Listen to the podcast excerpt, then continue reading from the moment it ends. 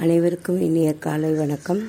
சாரல் கல்வி வானொலி மூலம் உங்கள் அனைவரையும் சந்திப்பதில் மிக்க மகிழ்ச்சி.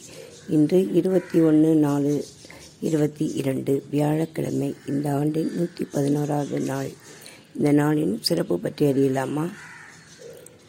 இந்தியாவில் இந்த நாள் தேசிய குடிமை பணிகள் தினமாக அனுசரிக்கப்படுகிறது.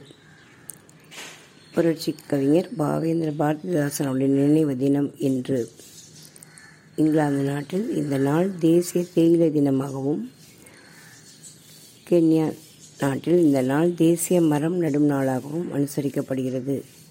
இந்திய கணிதவியலாளர் சகுந்தலா தேவி அவர்களின் நினைவு தினம் என்று மேலும் வேர்ல்டு கிரியேட்டிவிட்டி அண்ட் இன்னோவேஷன் டேயாகவும் இந்த நாள் அனுசரிக்கப்படுகிறது.